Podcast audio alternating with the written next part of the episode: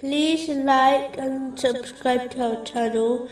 Leave your questions and feedback in the comments section. Enjoy the video. in a narration found in Imam Munzari's Awareness and Apprehension, number 28, the Holy Prophet Muhammad, peace and blessings be upon him, advised three characteristics which cause a Muslim to enter paradise. The first is to consume lawful food. This includes obtaining and utilizing the unlawful, such as wealth, in any aspect of one's life.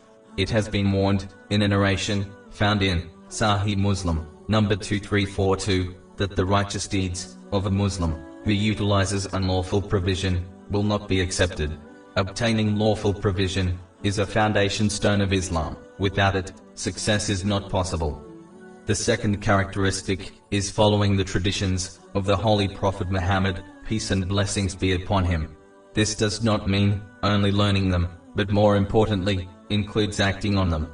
This encompasses fulfilling the commands of Allah, the Exalted, refraining from His prohibitions, and being patient with destiny. A Muslim must never cherry pick which traditions to follow, nor misinterpret them in order to fulfill their desires. They should not rearrange the order of priority of his traditions, meaning the established traditions should be acted on first, followed by the non-established, meaning the non-regular traditions. The final characteristic mentioned is keeping one's harm away from people.